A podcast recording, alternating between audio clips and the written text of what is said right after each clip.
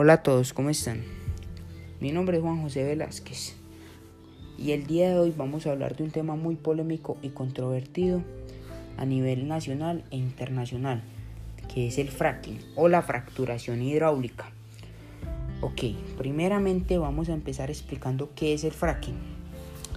Bueno, el fracking es un método de extracción de gas y de petróleo que consiste en someter a una fuente de tensión el subsuelo para fracturar la roca y recopilar el combustible. En este caso se trata de extraer pequeñas concentraciones dispersas de hidrocarburos. También puede hacerse con el petróleo. Bueno, como anteriormente lo he dicho, el fracking es un tema muy polémico. ¿Por qué? Porque hay países que están a favor del fracking, pero hay países que están en contra. Aquí van sus razones. Bueno, el negocio de la extracción de hidrocarburos es un ámbito de muy buen rendimiento. Los países que actualmente apoyan esta técnica han registrado aumentos en sus niveles de producción de hidrocarburos, mejorando su sistema de comercialización y estimando un incremento exponencial que podría llevarlos al autoabastecimiento en el mediano plazo. Gracias a la combinación del fracking y los métodos de producción convencionales, entre algunos de los países que muestran su intención de trabajar comercialmente con el proceso de fractura hidráulica, se encuentran Argelia, Australia, Colombia, México y Rusia. Y ahora les voy a contar los países que más apoyan esta técnica, que son Canadá y Estados Unidos, quienes actualmente producen shale gas o shale oil. Y estos son los países pioneros de esta técnica. Ahora vamos a hablar de los países que están en contra del fracking y sus razones.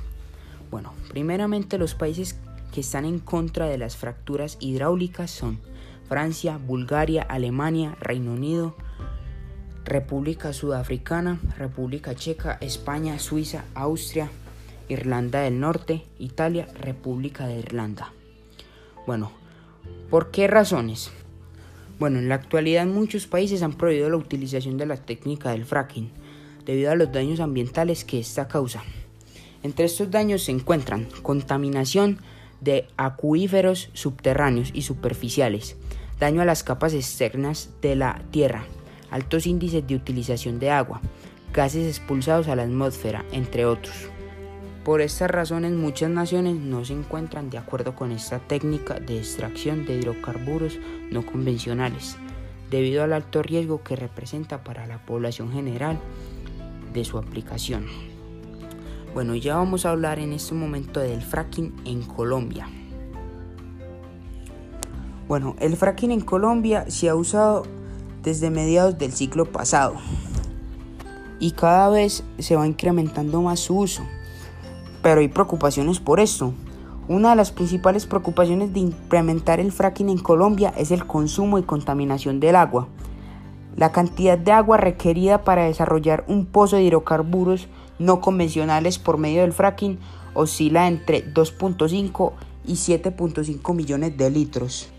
En términos simples, se requiere de aproximadamente el agua de media piscina olímpica para fracturar un pozo.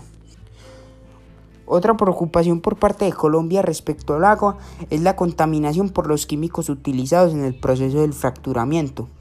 El proceso de fracturamiento hidráulico requiere el fluido de fractura que es 99.5% de agua y propante y 0.5% de aditivos químicos. Por un lado, el propante es básicamente arena o partículas similares que ayudan a mantener la fractura o fisura de la roca abierta para que siga fluyendo los hidrocarburos. Y por el otro lado, los aditivos son químicos que generan una alta viscosidad en el fluido de fractura para poder transportar el propante. Bueno, eh, la posición mía frente a este tema es que estoy de acuerdo. ¿Por qué? Porque es una técnica muy rentable para los países. No solo eso, es una técnica que ayuda mucho a la economía. Por ejemplo, los países más ricos como Estados Unidos, China, eh, Rusia, Qatar, Arabia Saudita, los Emiratos Árabes Unidos son países que usan esta técnica. Que sí, esta técnica trae problemas ambientales, pero ayuda mucho a la economía. Y son problemas ambientales que a futuro tienen solución, pueden tener solución. Entonces por estas razones estoy de acuerdo.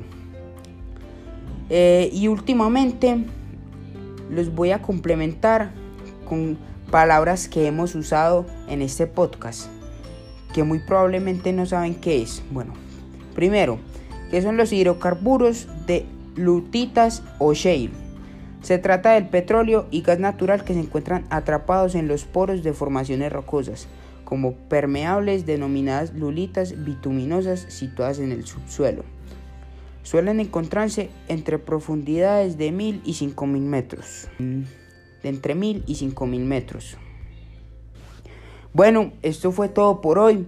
Espero les haya gustado y espero lo hayan entendido. Muchas gracias.